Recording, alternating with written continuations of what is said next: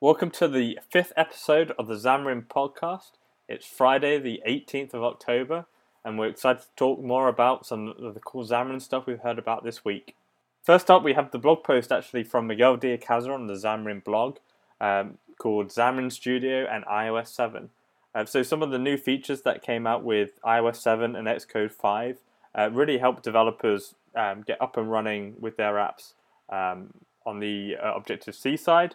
Uh, with the updates that Xamarin Studio have just released, um, this allows a uh, developer using Xamarin to get up to speed just as quickly. Uh, some of the features that came out is the automatic configuration, asset catalogs, and the texture atlases. Um, do you want to talk more about those, Pierce? Yeah, so uh, there's a couple new things that are released, like you said, kind of coming from the Xcode 5 side of things uh, that Objective C developers kind of just got exposed to.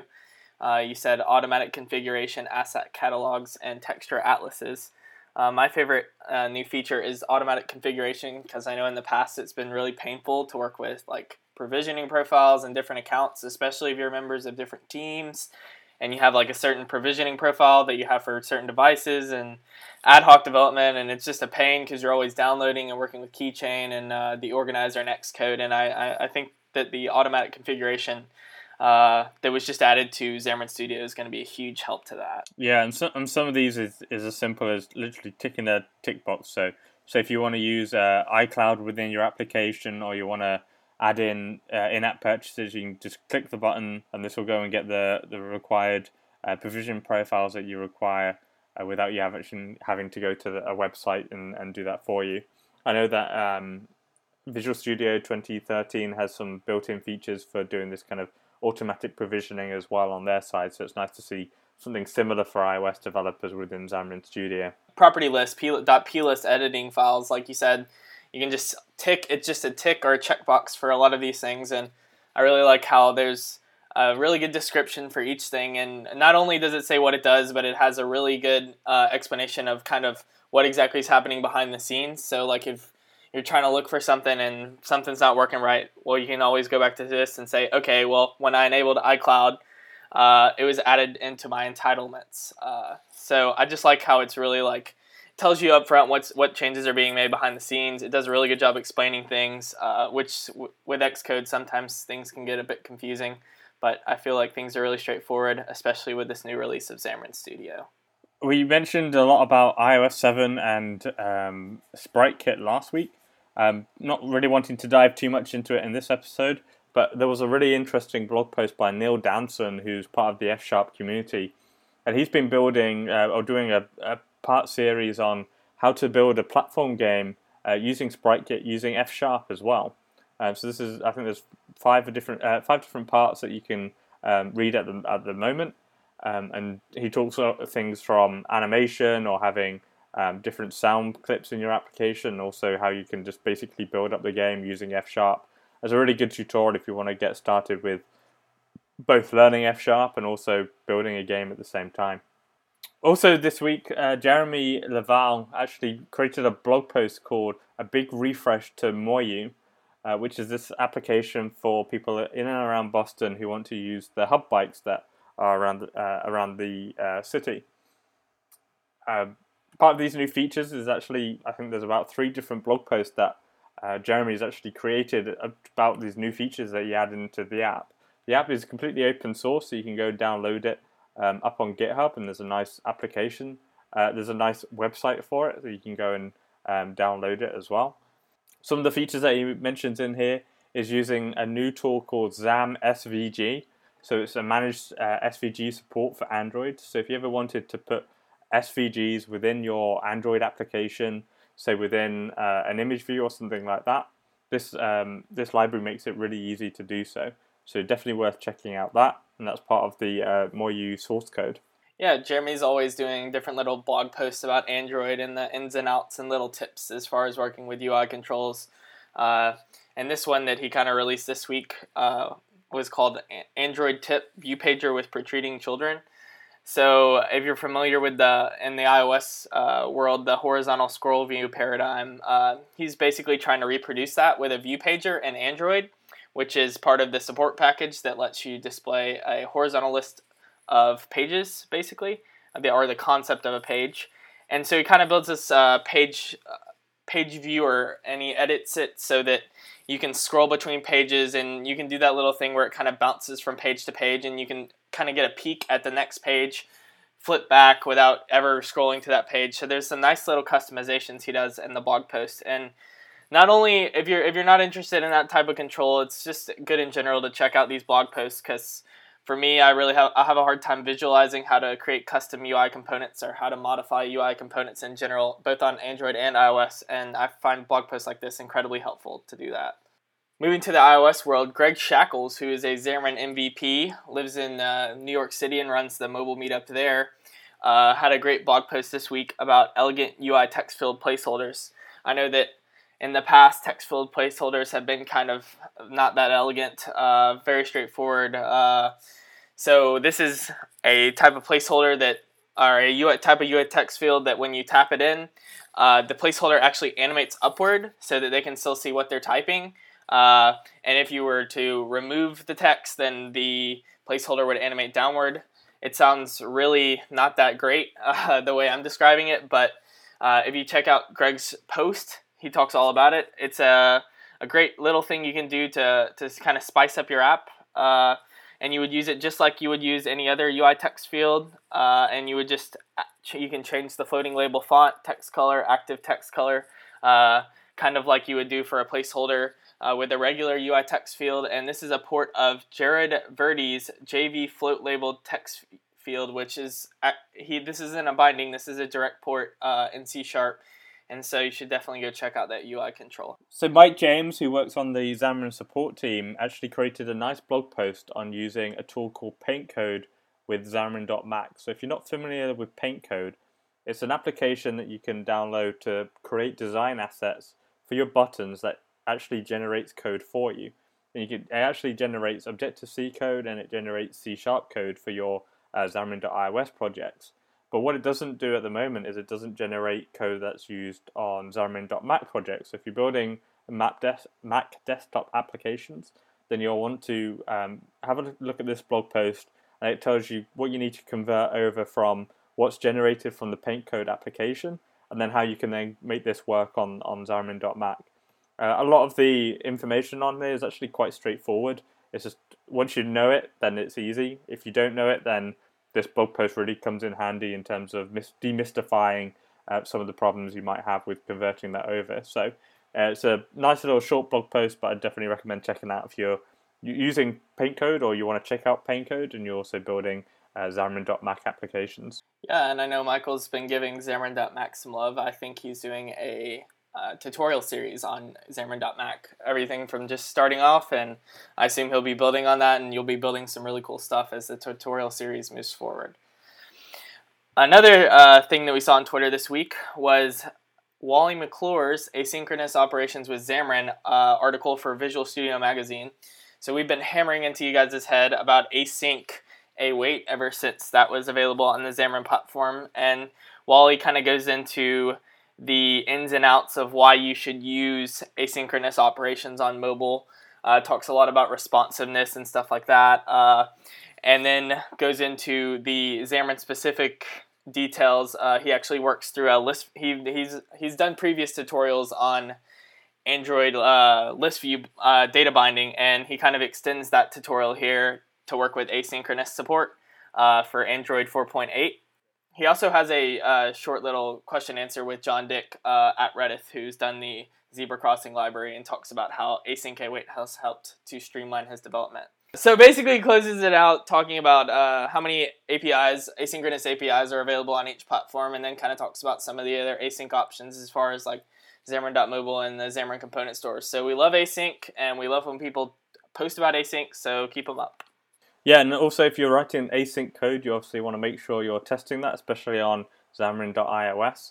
And so Sebastian has a blog post which talks a little bit about uh, Touch Unit versus NUnit Lite uh, version 1.0 and and 1. Point, and, and version 0.9.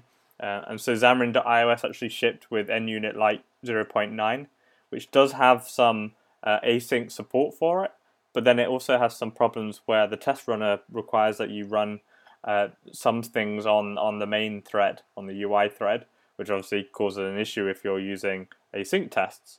Um, so what he recommends in this blog post is that you go and check out um, some of the updated um, versions of TouchUnit and NUnit Lite, which are both up on on GitHub. Um, so there's Touch, uh, which are both up on GitHub. And if you, you know if you have any issues, um, there's a, also a way you can file some bugs against that. Um, but if you're currently using NUnit and you're having some struggles with async, then definitely check out the, uh, the, the new version of TouchUnit and NUnit Lite straight from GitHub. Something we saw on the .NET Framework blog uh, by Microsoft is that the portable class libraries are now available on all platforms. Um, so with release 4.6 um, of the .NET Portable Library, they actually released the reference library so you can use them on not just Microsoft platforms, but you can use them on iOS, Android, Mac, Linux, uh, whatever platform you want. You can now do that. Uh, this is obviously something that people wanted and asked for on on user voice, um, and they they responded and, and they allow you to do this. So um, it's really nice to see this kind of be the first step. Obviously, this is just the reference assemblies and isn't the whole of the portable class library infrastructure. Uh, so it'd be nice to kind of see what comes of this from the Xamarin side as well. So we like to talk a lot about components and uh, different UI kits and uh, controls that can be brought into the Xamarin uh, tooling. Uh, this week on Twitter, uh, we saw a post by PS PDF Kit, uh, which stated that they were making good progress on their Xamarin port for P- PS PDF Kit. if you're unfamiliar with what that is, it is a framework for displaying and annotating PDFs in your iOS apps. It's really beautiful. Um, it's got a really straightforward API, uh, and it, it has a very respected client base. Evernote and Dropbox both use this library, so you know it's for real. And I'm really looking forward to when I can use it in my Xamarin apps. What about you, Chris? Yeah, so I think they already have support for the PS PDF Kit 2.0 um, PSPDF Kit just released version three of their, their library, so I think this is you know the, the enhanced support and the new features that, that come with that. They're still uh, working on getting the bindings. So they do request that if you want to uh, try them out, help them find some bugs and issues, then definitely contact them at PSPDF Kit on Twitter. So we like to push cross-platform on the unofficial Xamarin podcast. Uh, Paul Betts, who we talked about pretty extensively in previous podcasts, uh, really involved in both the .NET and Xamarin communities with releasing various frameworks and libraries. Uh, this week he wrote a blog post about uh, Xamarin starter apps that GitHub actually uses. Um, there's two different one, or there's one uh, called Starter Mobile, which just is a base product for new mobile applications. It's set up for cross-platform development. Already contains all the different references and things like that, so you don't have to spend forever getting everything set up. Uh, his inspiration for this was that Google uh, had an internal project called Kitchen Sink, which was basically an empty project that had everything set up with you, all the best practice stuff uh, already ready to go. So if you're looking forward to getting started on a cross-platform uh, project, then this may be something you want to look into.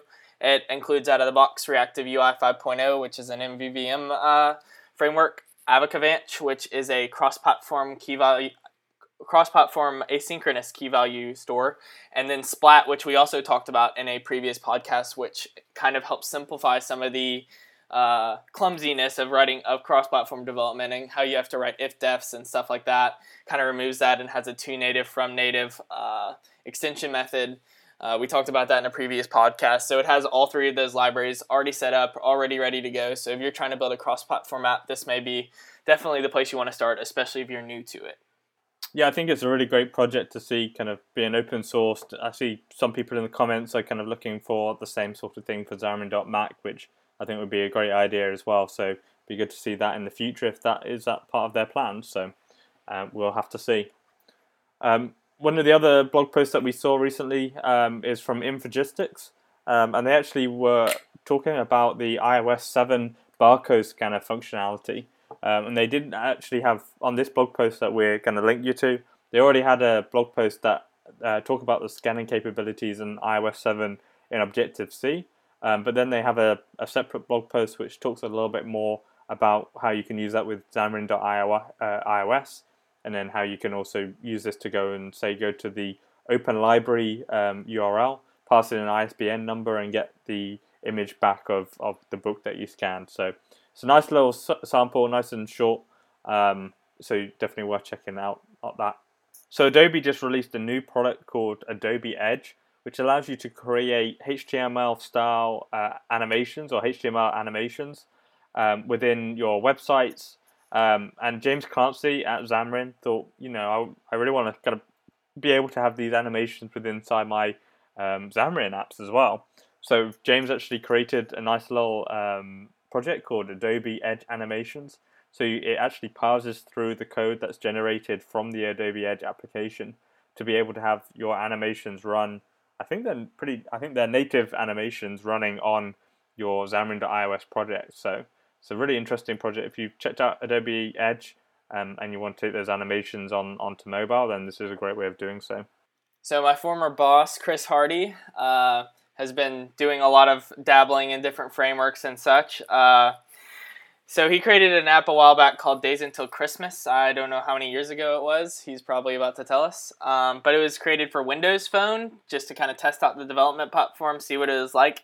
And he ended up porting it over to iPhone and iPad, and then eventually to Windows 8.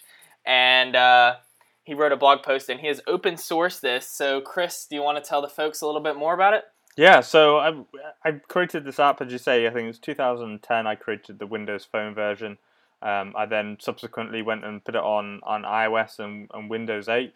Um, I had a lot of requests from mainly developers saying, you know, it'd be cool to have you know an app that does days until X. Like you know, when when's Thanksgiving? I have a days until Thanksgiving app, and um, I thought, you know, I'm not going to do this for every single app idea that uh, that came to me. So I thought I'm going to give this to other people to um, to take if they want to build it. I think the um, so the Days Until Christmas on iOS 7 works uh, great on the Xamarin um, Starter Edition, so you don't actually have to pay any money to get an iOS app into the store apart from the Apple fee of $99 a month, I think. Um, and it's just a nice, simple way of people to, to go and create their own apps without having to do much work, hopefully, and, and get them on the store. Um, but yeah, it's a very simple app. It literally just tells you the days, uh, minutes, hours, and seconds until Christmas. In case anyone is curious, it is now 5.8 million seconds until Christmas uh, as of today. Um, so as you can tell, it's a very useful app that people might want to play around with. So um, I wrote a blog post on open sourcing this. I put the code up on GitHub. Um, at the moment, the Windows 8 version isn't up there. Just need to find some time to get it put up on the store. Um, but you should definitely go and check that out and, and build your own Windows Phone and iOS apps um, and count down the days until you know someone's birthday or something like that. Yeah, and you actually said that uh, you want more details about, I guess, the internals of Days Until Christmas. He has uh, Chris has a talk at NDC 2013, and he also appeared on the Tablet Show. Uh, so if you want to hear a little bit more about Days Until Christmas, those are some opportunities for you to do so. So we have a long tra- five episode tradition here of uh, featuring apps that were built using Xamarin. Uh, this week we have an app called Joggle, which is a uh, brain workout app. Uh, the official description is Joggle trains your brain with workouts that exercise your speed, memory, and focus. Play brain training games that put your abilities to the test so that you can live at your best. Think faster, learn better, be sharper, jog your mind. So they have a bunch of cool little games in here. Uh, I think it's similar to Lumosity and Thought. Uh, Chris has played around with it. Uh, what did you think about it, Chris? Yeah, it's a really nice, uh, really nice app. I actually only played one of the games, which was the the spot the difference, and basically it it displays two images, and sometimes they're the same, and you have to say they're the same, and sometimes they have slight differences, uh, and you have to say they're different. Um, I found out that there's quite a nice uh, little hack that you can do. Is that if you actually go cross-eyed when you're viewing two images side by side, if the image is exactly the same in the middle, and it doesn't flicker or move at all, then you know it's the same image in both sides.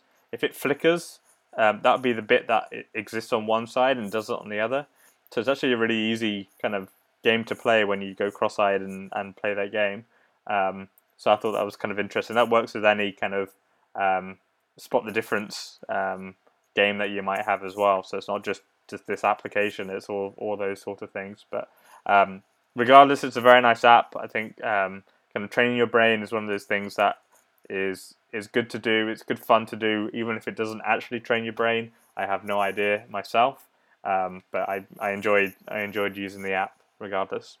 So to finish up this week, we mentioned a website called DVLUP.com, which is run by Nokia. Uh, they actually just went through a big refresh of their website, adding new challenges and and new uh, and whole new look and feel to the um, to the website. They also took the website out of beta, so you don't. So it used to be DVLUP beta, and now I think they opened up to about twenty different countries um, with this with this release as well. So if you're building Windows Phone applications, uh, then I definitely recommend that you go and um, sign up to developing and get some points to win some prizes um, using using that tool. It's very nice to see. And that's all we have time for uh, on this episode of the Xamarin Podcast. Thanks for tuning in, and we will see you next time.